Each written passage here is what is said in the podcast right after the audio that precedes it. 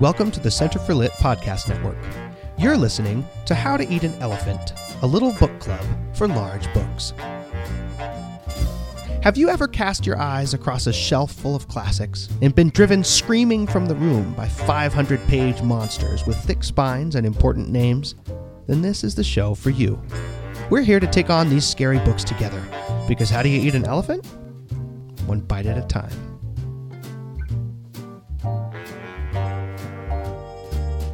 Hi, friends. Welcome back to How to Eat an Elephant. I am your host, Ian Andrews, joined today by Emily and Megan, and we are going to institute a little bit of a different of a different thing today. I am on the road at my old alma mater, Hillsdale College, and have been talking pretty well nonstop for almost two solid weeks and I'm a little I'm a little sick. I'm a little tired, and I I think I'm going to hand hosting duties over for the day to Emily and Megan, and just sort of be a participant along with the rest of you readers. So you two, thank you, and take it away. Well, we are delighted. Emily and I are co-teachers all year long in the school year, and so this is going to be a classic mm. Emily and Megan mess around. and what a what a section! What a section for us to get to sport around in. This is yeah, like payoff no time in our novel, you guys.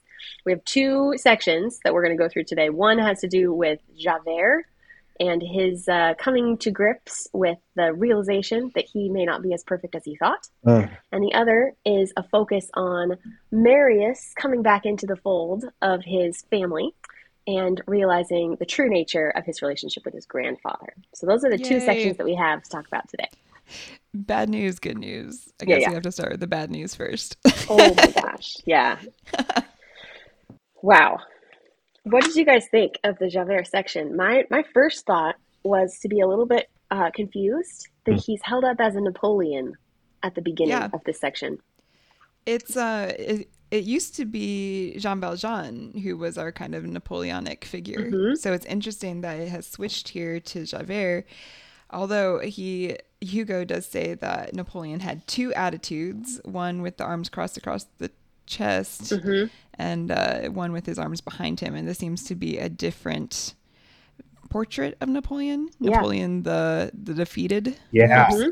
Yeah, actually I was talking with an old professor friend of ours, Dr. Klein, uh, about this very scene a few days back. And the the way that Hugo puts it is one of these two attitudes of Napoleon, Javert had never demonstrated before. Mm-hmm. There's a giant yeah. contrast in the hand. The arms folded in front is a noble, just uh, man in command posture, and right. in the back indicates one of two things: either uh, humility, which is something I get the sense Javert does not possess, mm-hmm. or despair, right? Defe- or actually, yeah, I agree. But I would say, or a third thing, or imprisonment. Usually, a oh. a uh, convict is uh, chained with their hands oh, behind their back. That is a great. I love that. Yeah, which is pretty cool. I just thought of that, that as you were talking. Really cool. Well, I wonder what is imprisoned. If we follow that train of thought, what is it that, that he is imprisoned by? Is it is it Valjean's um, grace? And mm. compassion? Is that imprisoning him? Is it his own um, addiction to righteousness, to the law, that is imprisoning him? What mm. that, what kind of a prison is he in? Seems mm. to me that's what well, the section is concerned with. I think you're right. I think that's the question of the section. And there are some obvious answers, and then there's some digging to be done. Because the obvious one would be that he now is a fugitive from justice, the way that Jean mm. Valjean was before. And that's the way Hugo puts it on page 1316. He's a fugitive from his understanding of duty and justice and rightness. There was a there was a duty that he had to turn in Jean Valjean, this convict, and he did not do it. For the first time in his life, he didn't just snap a salute and do what the law required. And so now he is at fault and he can't let let that go. But I think there's a deeper reading also on that same page that has to do with his sight of himself and his knowledge of himself. He's he's a little bit. There are two words used in the um, in the middle of the page there. He is troubled by his blindness, and he's lost his transparency. Those two lines go together. And I have it underlined with a question mark next to it because those seem to be contradictory. Mm. If he's blind, then something was, it, he wasn't transparent before. There was something, and still is, Mhm. something in the way of sight of truth, right? But he says at the same time, he lost his transparency, as if before this moment, everything was perfectly clear, and now something is in the way, and that's new. What did you guys think about that? Mm.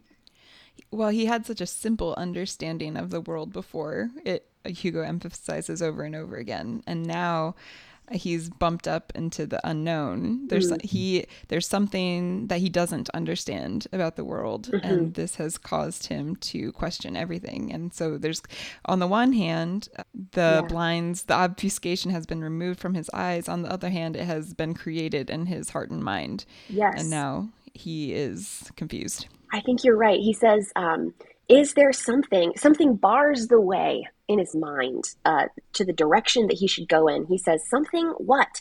Is there anything else in the world besides tribunals, sentences, police, and authority?"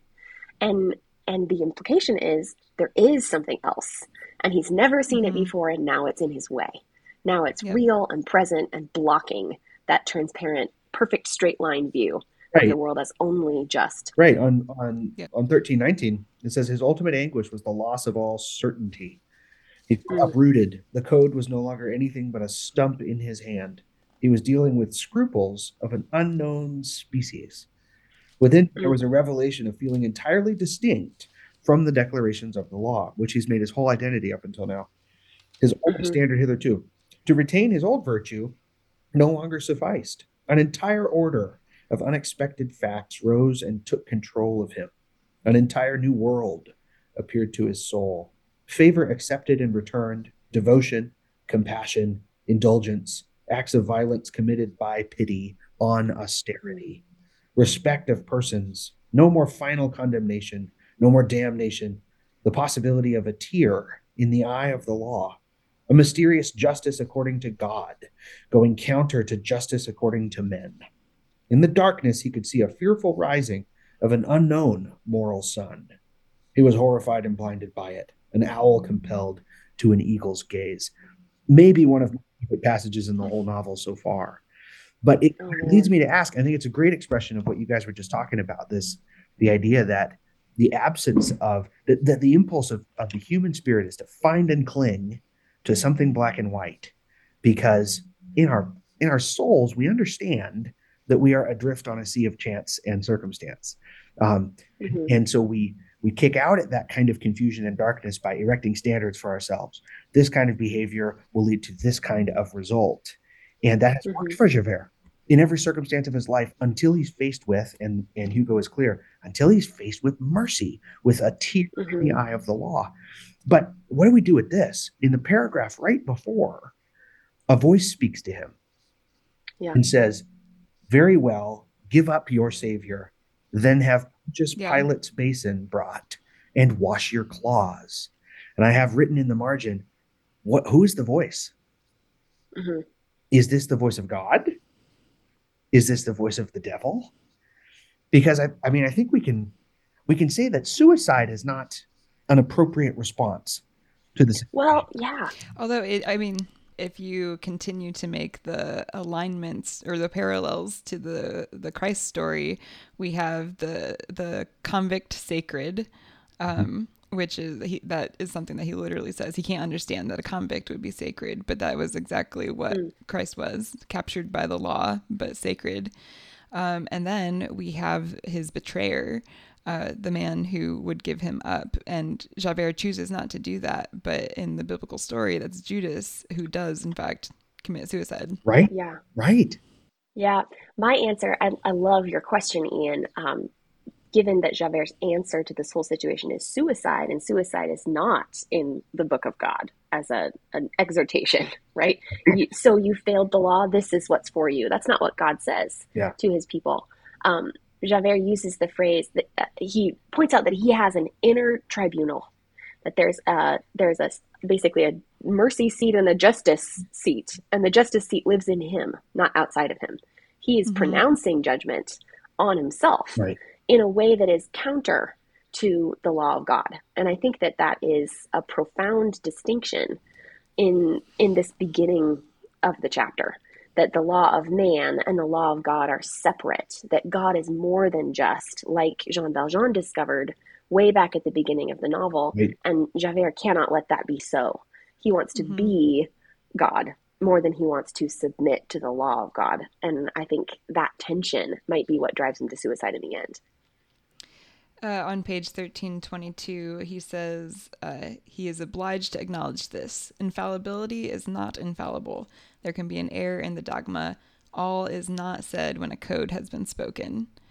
Uh, and that is, I mean, there are multiple planes of that. I, in this section, I was struck by how much this has to do with the problems of the 19th century. And uh, it's, he is still taught on about the social structure and France um, and yet it begins to have theological implications. And yeah. even uh, even in a law, in a black and white law, all is not said when a code is spoken, which is really God is more than just. There are these these ultimates in the universe, justice um, and righteousness and law, and yet they don't represent the fullness of reality. Mm-hmm.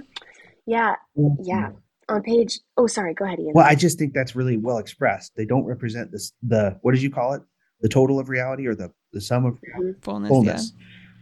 Yeah and and i'm thinking of the line of a couple pages before that where he says he was compelled to recognize the existence of kindness. This conflict had been kind and he himself wonderful to tell had just been kind. Therefore he had become depraved. I think it's a really interesting idea like in a world where justice is considered to express the fullness of reality, uh, mercy is depravity. Mercy is perverted right. and twisted. Is weakness and weak. perversity. Exactly. Yeah. Perverse to offer mercy because it declines to be just. And um, but but without that notion, you've no way of approaching God. There's no way to understand mm-hmm. the the intrusion of of divine love into the world, right? Well, and I think it's explained that he's made it this far without ever having this this revelation. Um, he's never thought of God one time. In a world that is just justice, you don't need a God figure. All you need is the law of man. Right. And as long as you uphold it and never fail, you don't have cause to look up or look down. You only look straight ahead on that straight line. Yes. Yeah. But there's this line on 1320 that I think is so beautiful. I'm just going to read it to you. He says, um, in granting me life, in sparing me, what has he done, he being Jean Valjean? His duty? No, something more. And I, in sparing him in turn, what have I done? My duty? No, something more. So is there something more than duty? Here he was startled. His scale fell out of balance. One end slipped into the abyss, the other flew up into the sky. So you've got both a look up and a look down at the same time. And Javert felt no less dismay from the one that was above than from the one that was below. He was not in the least what is called a Voltairean, or a philosopher, or a skeptic. On the contrary, respectful by instinct toward the established church, he knew it only mm-hmm. as an august fragment of the social whole. Huh. Order was his dogma, and was enough for him.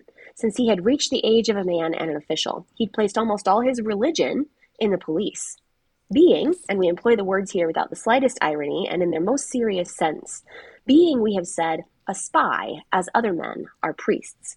He had a superior, Monsieur Gisquet. He had scarcely thought until today of that other superior, God.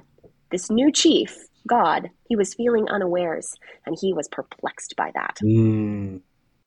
Yeah, which I think doesn't that lead directly to the line where he talks about the only appropriate response to a superior who surprises you too much or what mm-hmm. yeah or or uh yeah you too much it goes like this he says in presence of a superior who astonishes him too much the inferior has no resource but resignation but how to send his resignation mm. to god there it is Re- return his ticket right? yes it's yeah. it's Ivan from from the brothers k it's it's the yes. visitor which is which means that that um I don't know. I think it would be interesting to ask a room full of students, right? Uh, where does Javert make the decision to cast himself off the bridge, to, to commit suicide?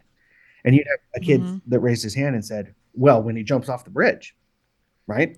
Right. You definitely would have that kid. Not yeah. true though. He's already made the decision because the decision here is um, in response to this God who is astonishing. Do you submit? Do you worship? Right out of gratitude, or do you resign, return your? Mm. And he's already made the decision. Yeah.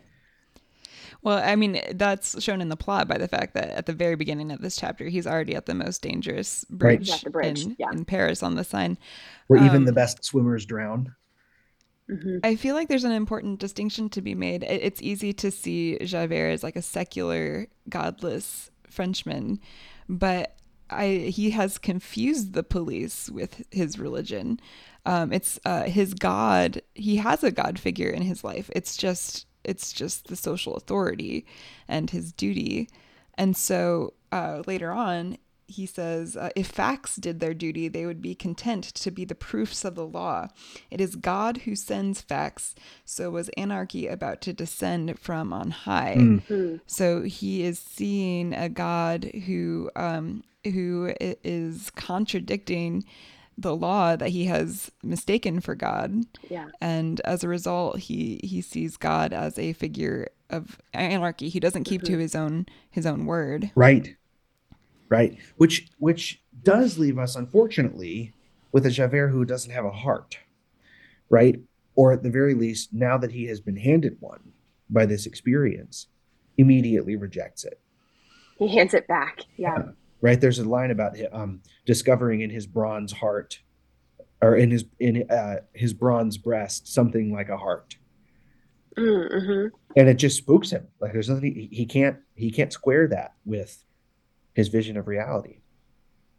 but what do you do with the fact that before he uh, jumps off the bridge he commits a like puts to paper a list of uh, suggestions for the improvement of the police and they are all compassionate uh, it, they all reflect his new understanding that the convict may not necessarily deserve the full extent of his suffering under the law Hmm.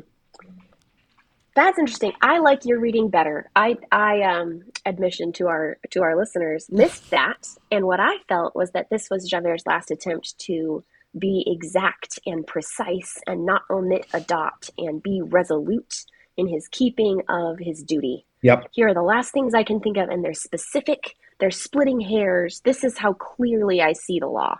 And he hands in his his last attempt and throws himself off a, a bridge. That's certainly true, and I it's there. But you're right about the content of each jot and tittle. There's compassion in each one. Pe- uh, prisoners are taking advantage of each other. This shouldn't be allowed. There's a Yep. compassionate seed Oh, in I that one. You're right. And maybe I'm maybe I'm overreading here, but I wonder if there's two things going on. I wonder if he is first of all um, doing what Megan is saying, but secondly is also trying to assert himself again in this new world that Jean Valjean is in, that God is in, and saying, "See, look, me too, but I don't have to. I don't have to overturn the law to be compassionate. I can be Hmm. I can be compassionate and still be just." And so in that in that context, these last writings of his are proof that the God that is that is the tear in the eye of justice is actually uh, an anarchist, right? Because look, if I Javert can be both compassionate and just, then how much more so should God be able to be if he is really if he is really God? Hmm. Um, so it's it's consistent then that he would go chuck himself off a bridge, right? Behold, I have proven it. I've proven that the way I see the world is actually can actually work with the idea of compassion without doing violence to justice. And so, given a world where where kindness is depravity, there's no reason to be here anymore. There's just a really beautiful description when he does jump off the bridge. Um, Yeah. Of the just the the imagery that's used here, it says he he's leaning out and looking over the bridge. Everything was black. He could make out nothing. He heard a frothing sound, but he did not see the river. At intervals in that giddy depth, a gleam appeared in dim serpentine contortions. The water having this ability in the most complete darkness of taking light, nobody knows where, and changing it into a snake. So the the stars, the famous stars, he can't see them anymore. The there's literally a cloud cover so that the stars have been blotted out. Uh, and yet this water picks up a light and it's reflecting uh, a natural light back at it, but it turns it into a snake, which I just feel like is a really great description of Javert's character. That he mm. he has he has we we haven't been allowed to disrespect him or to um he, he's not a villain, right? There yeah. is something very respectable about Javert as a character, and yet he there's something deeply twisted about the way that he's taking these good mm-hmm. things uh, and and uh, implementing them for ill in his life. Hmm.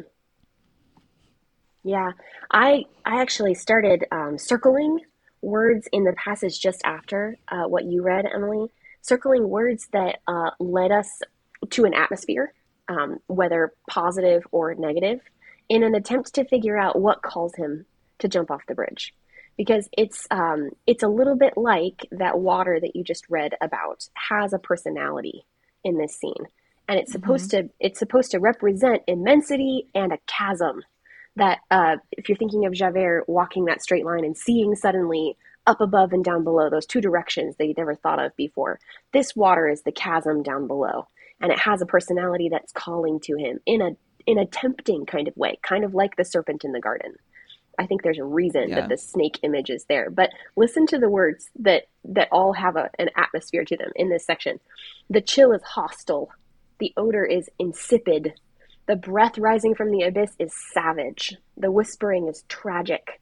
The vastness is dismal. The void is mm. gloomy.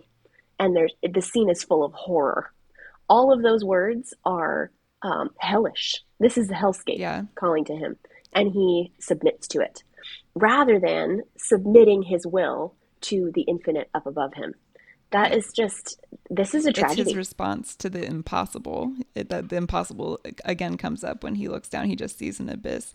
But all that you just said reminded me that we shouldn't forget that from the very beginning of this novel, the drowning man has represented the miserable, the yes. miserable people. Uh, Jean Valjean experienced it um, there was that long passage at the beginning that described the the drowning masses of mm-hmm. the poor in France, and here someone actually chooses to enter that abyss and and drown himself in it. And but that does make Javert yeah. one of the miserable people. It absolutely does. And and whenever I think of that scene of the miserable people at the dark the darkest point and the lowest point in society, I always come back around to this with you guys. God is present in that darkest scene. And Hugo never lets us forget that even the man alone in the dark has someone with him who witnesses his darkness. And so even mm. here, I, I just wonder where's God in this scene?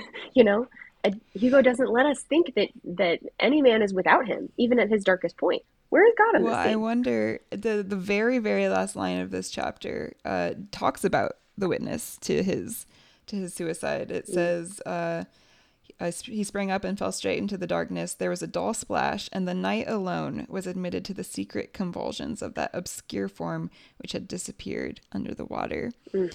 The, the night is witness to his suicide. So he is isolated and alone, and that is definitely emphasized. But I do think there's something interesting. He still pays attention that, to the idea of witnessing yeah, he still Hugo still draws attention to the witnessing of the suffering. Mm-hmm. Man, yeah, I, I don't know. You could drive yourself crazy thinking of symbolism and imagery in this scene because just like um, with Javert in the sewers, there's a there's an under the water and a coming back up uh, mm-hmm. for every other character in the story, and Javert doesn't come back up. It's a death without a resurrection. Yep even though the the way that he dies is underwater. It's it's a baptismal image almost. That reminds me of and maybe this isn't connected, but in the next scene that we're about to discuss, when Marius thinks about his friends who are dead, he says that he felt like he had gone into the tomb and come back out, but all everyone else had been left everyone there else in had the left. tomb. Yeah. I don't really know what to do with that, except for except for that Hugo has led us to believe that the seeming death is not necessarily the final word. Mm. I am glad. I'm glad that Javert didn't go back for Jean Valjean to set the scales right. That was his. He said there were two options. One was to go back and do his duty later, even though he'd failed for a moment, and the other was this. And I am glad he did this instead, I guess. yeah. Well, one of the things is just wrapping up Javert's character. Um, he's hoisted on his own petard, right? Like there's there's a sense in which he has equated duty and justice his whole career. And now what he finds is that it would be unjust to go back and claim Valjean.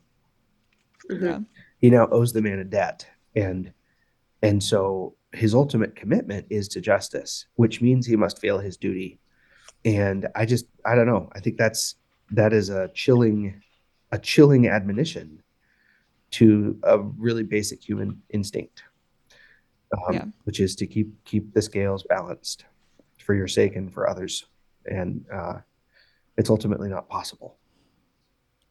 Don't mistake yourself for the skills themselves. Right. Mm-hmm. You are not the skills. Right.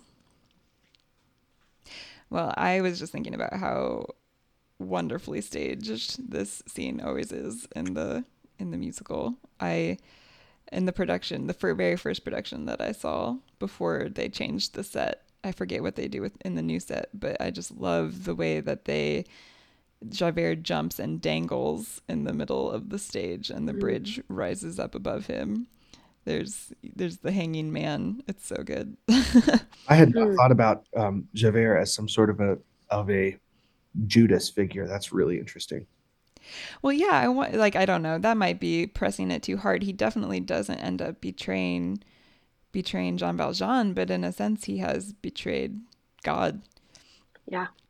He by choosing to return his ticket to send in his resignation, he he has betrayed the ultimate. Huh. Wow. So he's a hanging man at the end. That's so interesting. So, what do you guys make of the long and happy and wonderful passage that follows this. It's I think it's such a great pairing actually because Javert encounters the impossible and hands in his resignation. And now we have uh, the grandfather confronting the impossible restoration of his relationship with his grandson. Mm-hmm. And we get Basque, his servant, uh, who sees him. It says, uh, Basque, who watched him through the half open door, was certain he was praying. Hitherto, he had hardly believed in God. Yeah, there's a there's a return instead. It's the it's the other side of the coin. Mm-hmm. So presented with the impossible, this this old man chooses to submit himself to yeah. the higher power and to rejoice in giving up his uh, his understanding of reality and just giving himself over to joy. Yeah. And he gives everything that he has, material as well as mm-hmm. emotional mm-hmm. and, and, spiritual. The I, I, I don't know how much in order we're going to go in this passage because there's so many fun things to notice, but I could not help but laugh out loud at the scene when Marius has has come to and has been mentally preparing himself for a renewed battle with his grandfather over Marion Cosette. And yeah. and it's it, his grandfather comes in and says, "You know, you should really start eating veal. We're going to get some red meat in your system because you can start recovering by eating uh, by eating uh, sole, fried sole. But to put the sick man back on his legs, it takes a good veal cutlet." And Marius then turns to him and says, "This leads me to say something to you. I wish to marry." And the grandfather makes so much fun of him. Basically says, "Foreseen." what a transition. Foreseen. Yeah, but halfway down that he says, he literally says, "You take the bull by the horns. Battle." Ah, that's good. I propose a cutlet, and you answer, "Apropos, I wish to marry." that's what I call a transition. oh. great. So but also, like, I have definitely done that myself. Like when there's like something you're really concentrating on, that you, a hard conversation, you know, you have to have, and someone comes to you and like, and it's just a totally random conversation, and you're like, okay, but this. oh, you're like, whoa. yeah. Oh man. It was so good. Uh, you guys, the scene that follows, of course, Marius is delighted and surprised and selfish. All he can think about is that his desire is going to be fulfilled. He's not even thinking about his grandfather, but he does say, he says, father. He calls him father for the first yeah. time since all of the the the coming apart of their relationship. And watching the grandfather hear Marius accept him and love him back yeah. is so profound. At this scene in particular, he says, um, he took Marius's head and he hugged it in both arms against his old breast, and they both began to weep. That is one of the forms of supreme happiness. Mm. Father, exclaimed Marius. Ah, you love me then, said the old man. There was an ineffable moment. They choked and could not speak. Ugh. So worth it. I thought one of the most painful scenes in this book was watching the grandfather uh, miss Marius yeah. and yeah. Um, try to communicate with him and instead just make it worse and grieve over the brokenness of that relationship. And though we've just come from a scene where tragedy was the answer, I think this is a world that Hugo has built that is redemptive and yeah. I he doesn't let us wallow, not even for a second. Yeah. I'm so grateful for this reconciliation, right on the heels of Javert tossing himself off a bridge. Well, and it's so real too, because he, one of the things he tries to do in Loving Marius is change his political opinions, and he just yeah. it's so funny. He can't do it. He get he he tries to change his language about how he talks about revolutionaries and ah, blah, blah, blah, and finally he just hurtles out of the room finds the servant, grabs him by the scruff of his neck, and says, "But they did murder him, though." I mean, it just I this is the Hugo that I have hoped has been lurking in the corner because mm-hmm. he spent so long. He had beef with France and with the social structure and the politics, and he's had his piece. But he here in the voice of the grandfather um, he says, The Bible says multiply. To save the people, we need Jeanne d'Arc, but to make the people, we need Mother Gigonnet, or mm. however you say that. But the me. idea is, I tried to make it sound French. Um, he, um, we've had the barricades, we've had the people sacrificing themselves for a cause, but uh, in the end, you can't really save the people. Well, I mean, he says you save the people through Joan of Arc, but mm-hmm. like that's not ultimately where the life of the people is. The life of the people is in the marriage and the family and in the relationships. Mm-hmm. And uh, he allows these things to supersede the the barricades. Yeah, I think so the great. distinction you're drawing, I really love it. The distinction you're drawing is between politics and culture, and both he and mm-hmm. Marius mm-hmm. have been guilty uh, in a tumultuous era of equating the two. Culture is politics.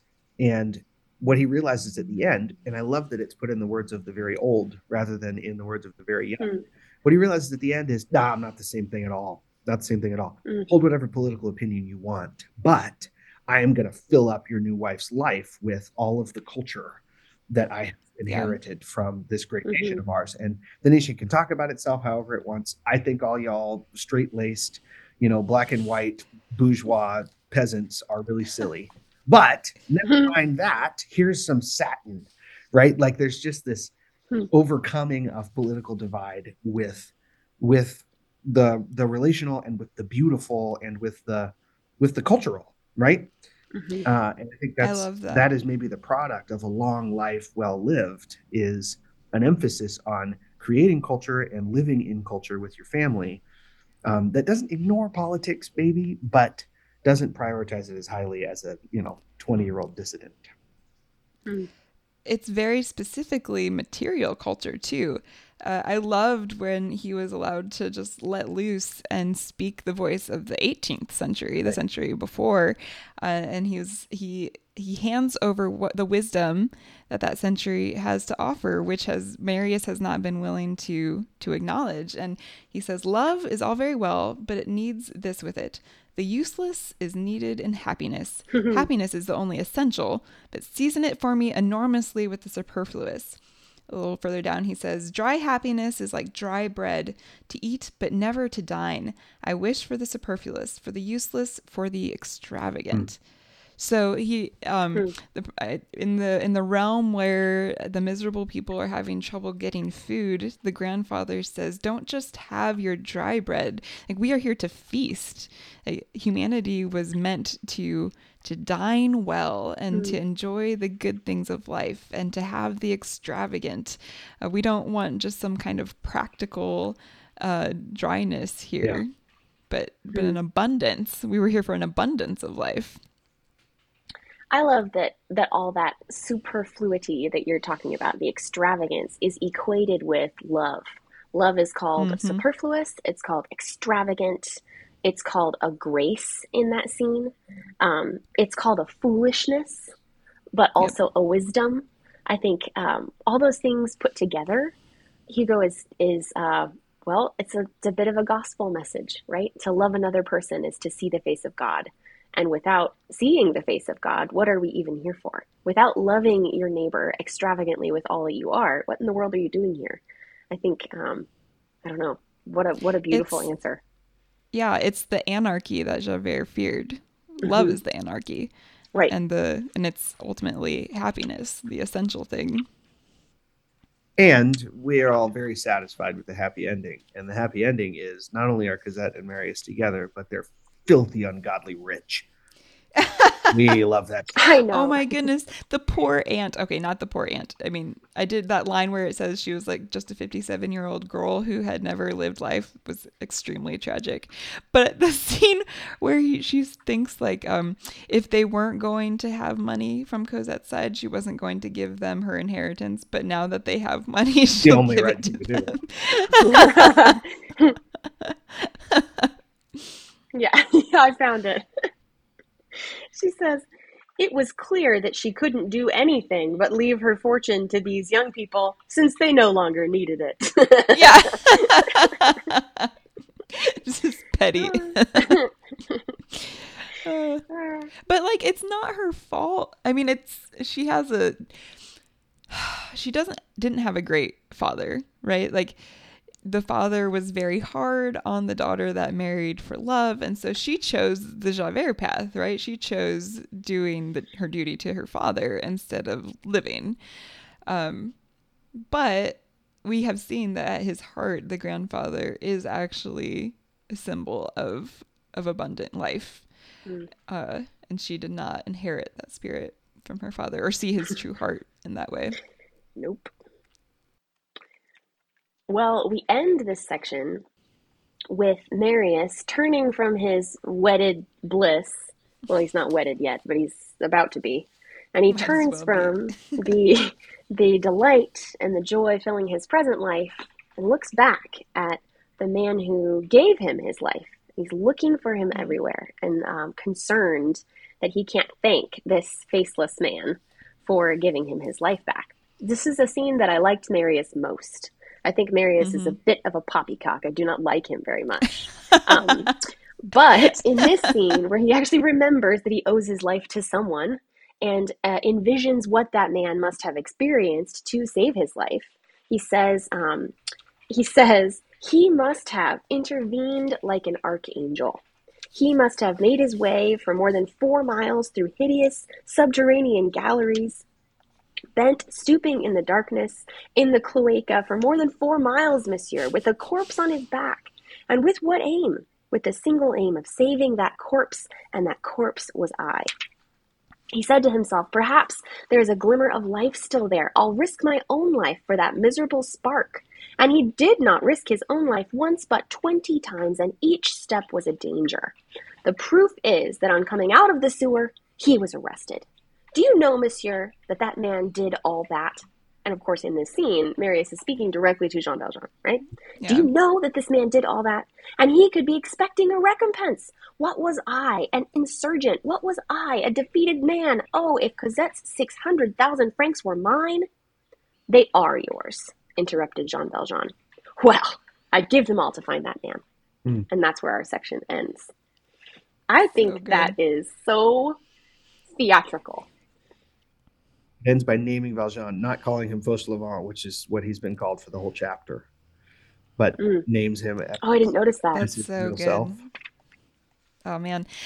I also there's a comparison, John, between him and Thénardier as the two disappearing men, mm-hmm. mm. and Thénardier has disappeared beneath the waters again, like Javert, oh, without oh, yeah. even the ripple to to show where he is. And here's Jean Valjean hiding, disappearing, but in plain sight.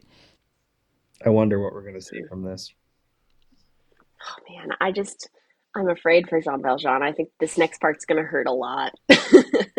well, it's uh, that makes me think that he there there's a danger of a descent into the waters, like Javert, like mm-hmm. Thénardier, mm-hmm. disappearing beneath the surface of the waters. And and is someone gonna come after him in the sewers like he came after Marius? Oh, I like that.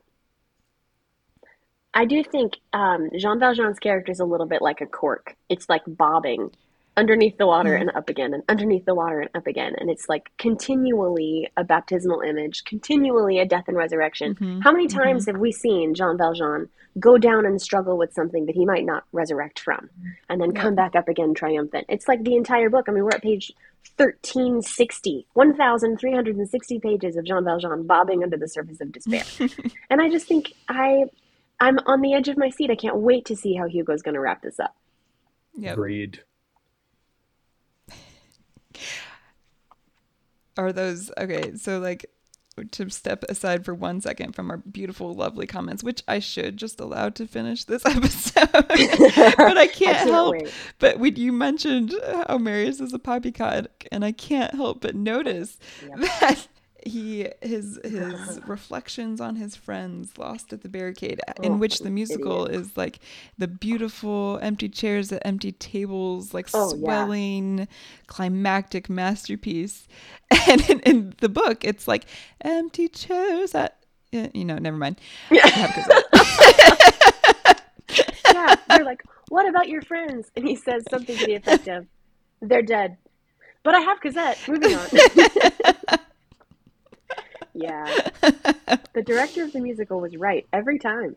He's like, you know, I think we need to encourage a little humanity in Marius. Let's give him some credit here. Well, I think it, it's probably appropriate at this stage to ask the question, how do we feel the musical has done thus far? And I think oh, yeah. my verdict is it is a spectacular piece of literary interpretation. Well, I don't know if you guys noticed, but I scheduled us a whole episode to just talk about the musical. Oh, Not good. that we haven't been this whole time. no, but I think that will be fun. That will be fun.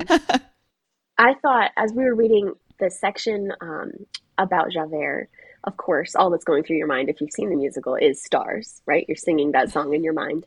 And I think it's interesting that the tone, like the musical, uh, like major chords of that song, are triumphant sounding even mm though at the end, like the final note of the song even is a major chord and it's triumphant, mm like like trumpets in heaven. Even yeah. though he's falling, the bridge is rising. There's there's so much vertical attention and mm the the music is resounding and happy sounding even though he's he's jumping off the bridge he's dying in that moment it doesn't sound tragic and i think there's something thematic in there he he loves the stars. He loves the light. He just has mistaken the nature of the light. He's just at a at a remove. You have to have sympathy for him. Yeah, I think he he rejects the God of mercy, but he sees him, and there's something. Um, Hugo, as an author, is validating the existence mm-hmm. of a God of mercy, and there's something triumphant in that, even though Javert, the character, turns his face away. Mm-hmm. And again, just to return to it one more time, I think it's interesting that Hugo leaves uh, like Courfeyrac and Enjolras and Marius's friends on the barricade in the tomb with Javert. Mm-hmm. They don't, at least in this so far, they do not have some kind of, of resurrection. It's Marius, the lover, Although, who, who does. Although, if the musical is to be believed, by the well, end there will be a heavenly just, barricade, yes. and all of them will be singing on it. Do, Do you hear, hear the, people sing? there will be. We're not to the end yet. I really hope that's a Hugo idea. I hope that yeah. he really does put up a barricade at the end and say, "By the way, Fantine is on top." well, thank you, Ian, for joining us from your travels. And yeah. uh, thanks this to you all. This has been a Megan and Emily mess around. I don't know. Ian was like, I don't really feel like talking, and then he was yeah. like, Actually, I've been in a college environment for two weeks, and I have lots of lots of academic ideas. I'm sorry. well, awesome. you guys are great, and all you listeners are the best. I'm so glad we get to do this show with you. I hope you'll come back and listen to more, and I suppose we'll see you next time around on how to eat an elephant. Bon appetit. Bon appetit.